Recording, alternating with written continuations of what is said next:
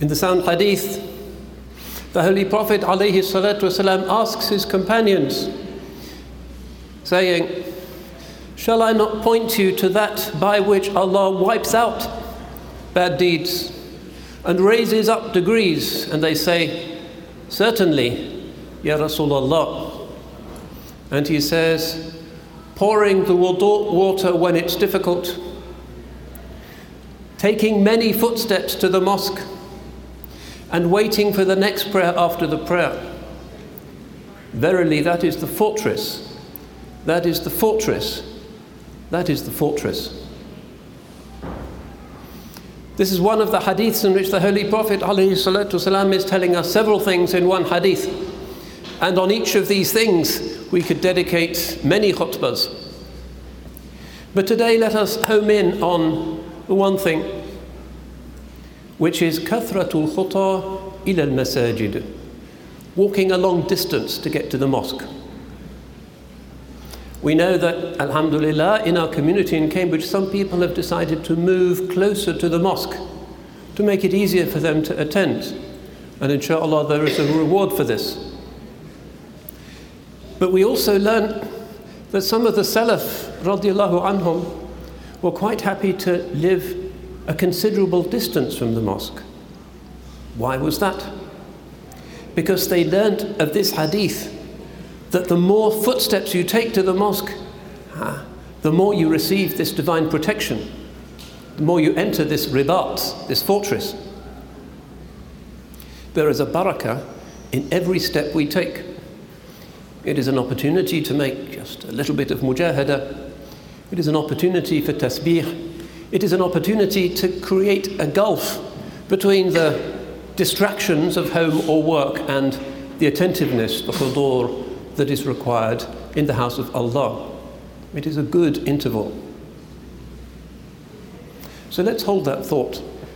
And then let's consider another important aspect of the Sunnah. He says, Sallallahu Alaihi Wasallam, أول خصمان يوم القيامة جاران. The first two arguments to be settled on the Day of Judgment will be between two neighbors. We know how important being a good neighbor is in Islam. حسن الجوار لا يؤمن أحدكم حتى يحب لجاره ما يحب لنفسه من الخير. Not one of you has iman until he loves the best for his neighbor just as he loves the best for himself. And in the sound hadith, he even says, sallallahu alayhi wa sallam, لا يزال جبريل يوصيني بالجار حتى ظننت أنه سيورثه. This is narrated by Imam Bukhari. Jibreel kept on urging me about the importance of neighborliness until I thought that the neighbor would receive a share in inheritance. Inheritance, we know, goes to family, but almost to neighbors as well. This is how important the neighbor is.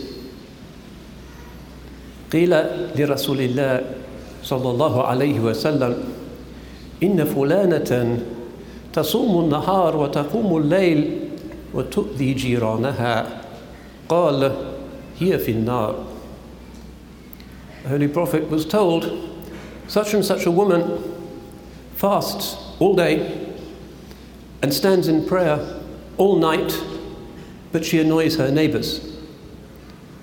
And the Holy Prophet replies, She is in the fire. It's a drastic statement. Where does this come from? Why this importance of the neighbor? We understand the importance of the family, but what about the neighbor? Subhanallah, it is part of good akhlaq. Somebody who sits opposite you on the bus or the train, well, you may not see them again, but somebody who is next to you permanently has greater rights over you. So let's just consider, sadly, some of the complaints which this mosque has been receiving in the last few days. Not just in Ramadan after Taraweeh and after the Eid, but in the last few days. Neighbors coming to the mosque to complain. Neighbors telephoning the mosque to complain. It annoys them and takes up their time. It annoys our staff, it takes up our time. It's bad for the image of the mosque It's bad, therefore, for the image of the Muslims, and therefore it's bad for the image of Islam. The honor of Allah's religion is at stake in these things. People have come to the mosque, uh, and maybe the car park is full, or maybe it's not full, but they find it easy to park on Vinery Road or Madras Road or Suez Road as near as possible, so they don't have to toddle any longer than they need. They're not going to go a little bit further to find a proper parking space and get the reward to be in this fortress, this ribat of taking more steps to the mosque. No, they're in a hurry. They don't really think. They're in a hurry, so they block somebody's drive. So they block somebody's car. So they park badly. So they park noisily, and so the mosque has to pick up this reputational hit. Unnecessary. So let's, inshallah, rectify this. Muslim is intelligent, kayis, smart. He's not kind of some sort of Mr. Bean when he parks. Doesn't think about anybody, but he's just looking for whatever seems easy. No. Muslim comes to the mosque knowing that his going to the mosque is part of his being in the mosque and that adab is important in Islam and remembers this hadith in which this woman is praying all night to tahajjud but still isn't saved because she's annoying her neighbors. So the smart believer might even say, I'm going to miss this prayer, but I'm not going to annoy the neighbors. And that is also from the Sunnah. You can pray afterwards, you can pray late, you can pray at home. Uh, but the neighbor almost receives a share in inheritance. The Muslim neighbor and the non Muslim neighbor, this is the meaning of al jari dil qurba wal jari al junub. The near and the far neighbor, according to the ulama, means the Muslim and the non Muslim neighbor. Now, this has a bigger ramification. It's not just about parking habits. That's an easy thing to put right. But I was looking recently at some of the jewels in the endless, shining treasure chest that is the books of the Sunnah. And I found this hadith, which is a sound hadith. إذا قامت على أحدكم القيامة وفي يده فسلة فليضرسها if the day of judgment suddenly bursts in upon you while you've got something in your hand that you're planting, a sapling, a shoot, whatever it might be, finish planting it. What is the meaning of that? It's the end of time, it's the end of the world. There will be no more harvesting of anything except the harvest which is the falah of the akhirah, dunya mazra'atul akhirah. So why should you do that? Because in Islam, nature matters. And I found so many other hadiths, and inshallah they should be written with letters of gold on our hearts. ما من مسلم يغرس غرسا أو يزرع زرعا فيأكل منه طير أو إنسان أو بهيمة إلا كانت له به صدقة Subhanallah. Another sound hadith. A believer does not plant anything or sow a single seed with the result that a bird eats from it, or a human being eats from it, or some animal eats from it, but that he shall receive a sadaqah for doing so. That's quite a generous hadith. Alhamdulillah. Arhamar Rahimin has given us yet another way of building up deposits in our sadaqah bank. Let's think about this one.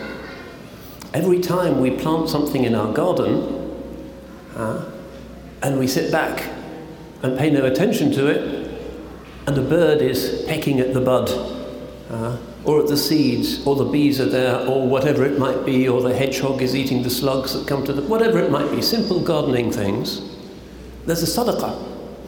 You may be sitting at home sleeping, and this is going on in our garden. Sadaqah, sadaqah, sadaqah, sadaqah, sadaqah. This is what he's saying sallallahu alayhi wasallam. And many of my scholars, rahmatullahi alayhim, used to love gardening. They used to like beautiful flowers and roses, but they used to like planting things. The Holy Prophet ﷺ used to like planting things. So this is, if you like, the hadith of the gardener.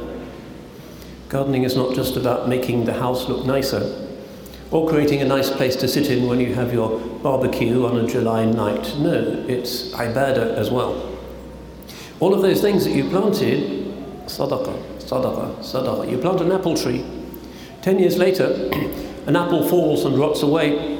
You don't even know that it ever existed. The worms eat it, the birds eat it, the beetles eat it. Sadaqah, sadaqah, sadaqah for you.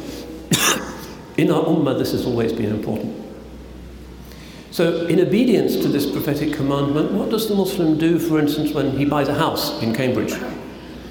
And maybe it's one of those houses where somebody has put concrete or asphalt in front of the house where a garden used to be.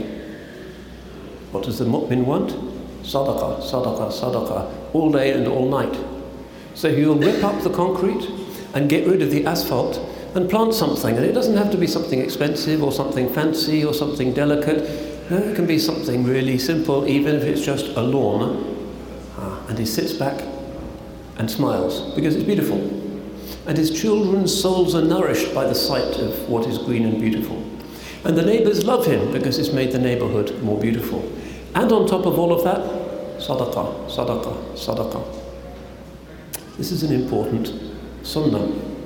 And it is, if you like, the green way of being a neighbor. But this is just on the small domestic scale. It's affecting now that big garden, which is the whole planet. We see terrifying news every evening of the world in flames. Algeria in flames. 90 people have died. Turkey in flames. Greece in flames. California, Australia, rich countries, poor countries, dry countries are burning up. In Algeria, beautiful country, we should visit Algeria. Beautiful people. They've had more fires this summer than in the last 12 years put together. And everybody knows what's going on. The garden of God's world, maintained so perfectly, without a human gardener even, for countless millions of years, is now polluted overheated, flooded because of Bani Adam. Subhanallah. Allah places us on this earth and gives us so much. Razaqakum min thamarat gives us every kind of fruit. But what do we do? ظهر الفساد في البر والبحر بما كسبت أيدي الناس.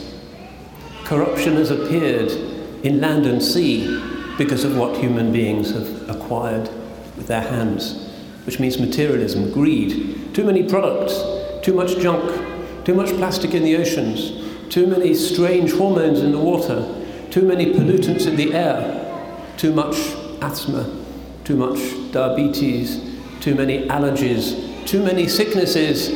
Bani Adam is suffering, never mind the trees and the animals that live in the trees.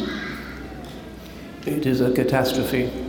It is a failure of khilafah.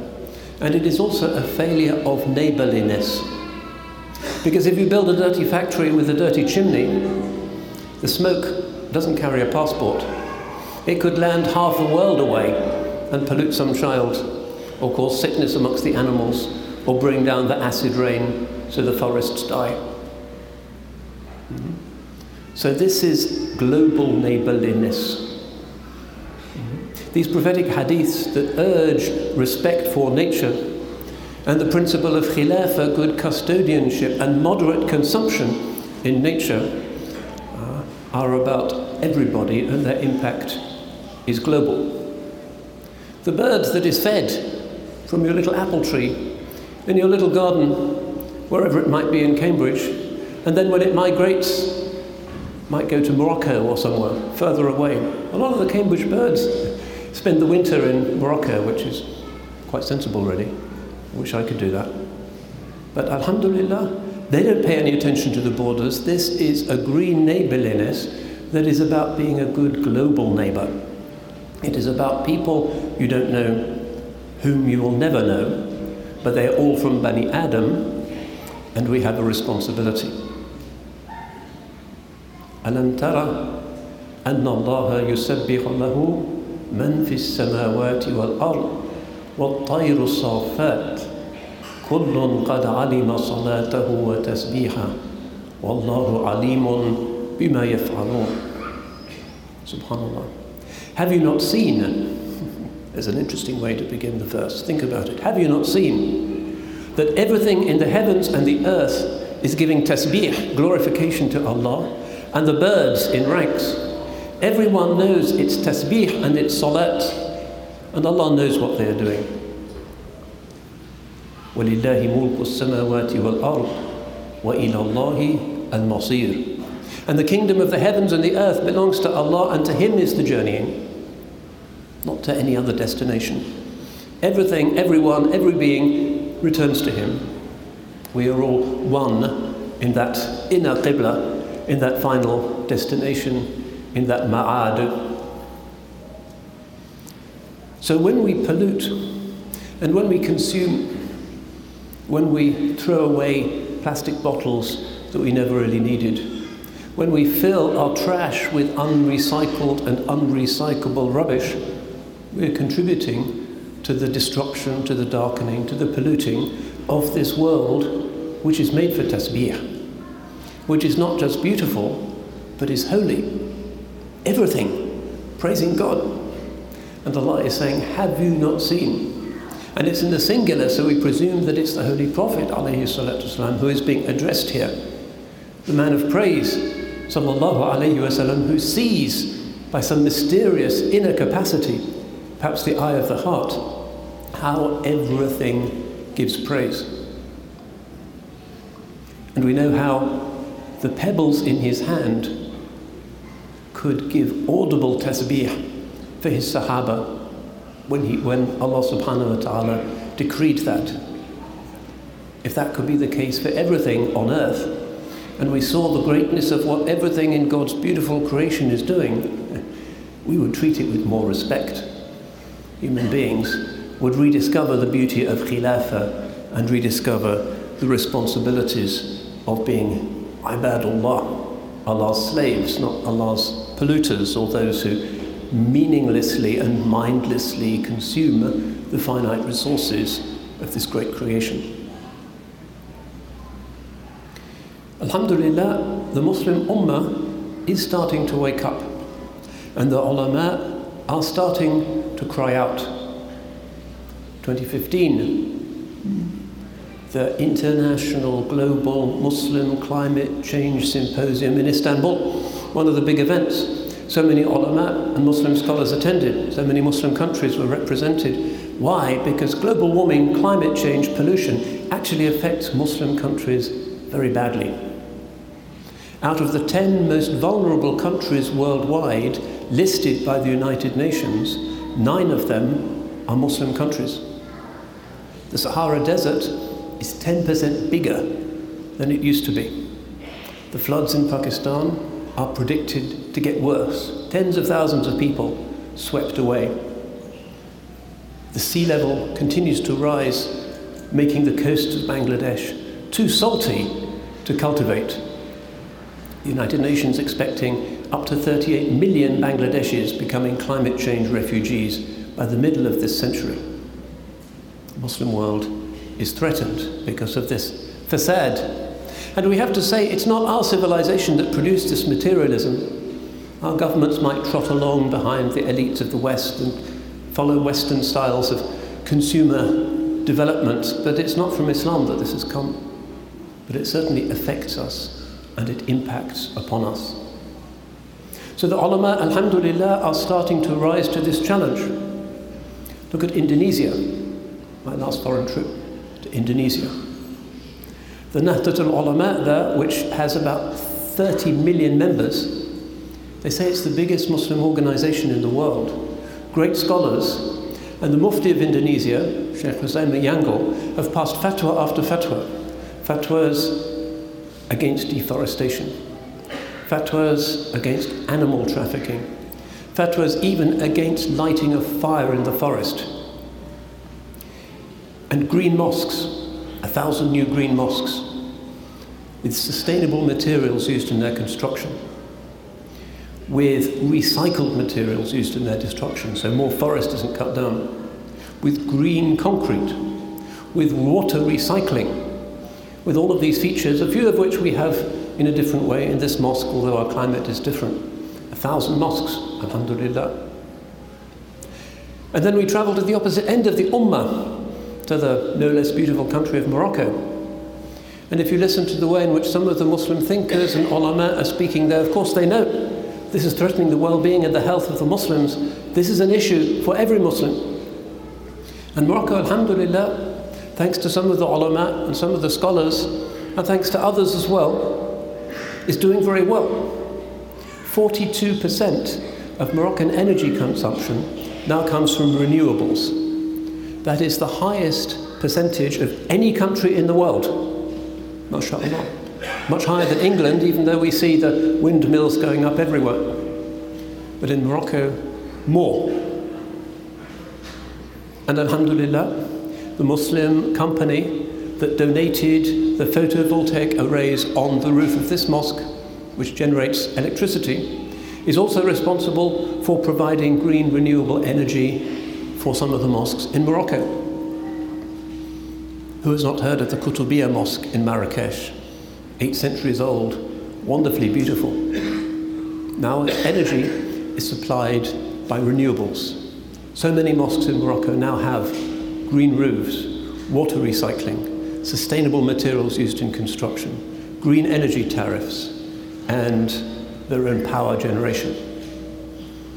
Solar energy, they have plenty of it. Wind energy as well. The biggest wind farm in the world is actually in Morocco.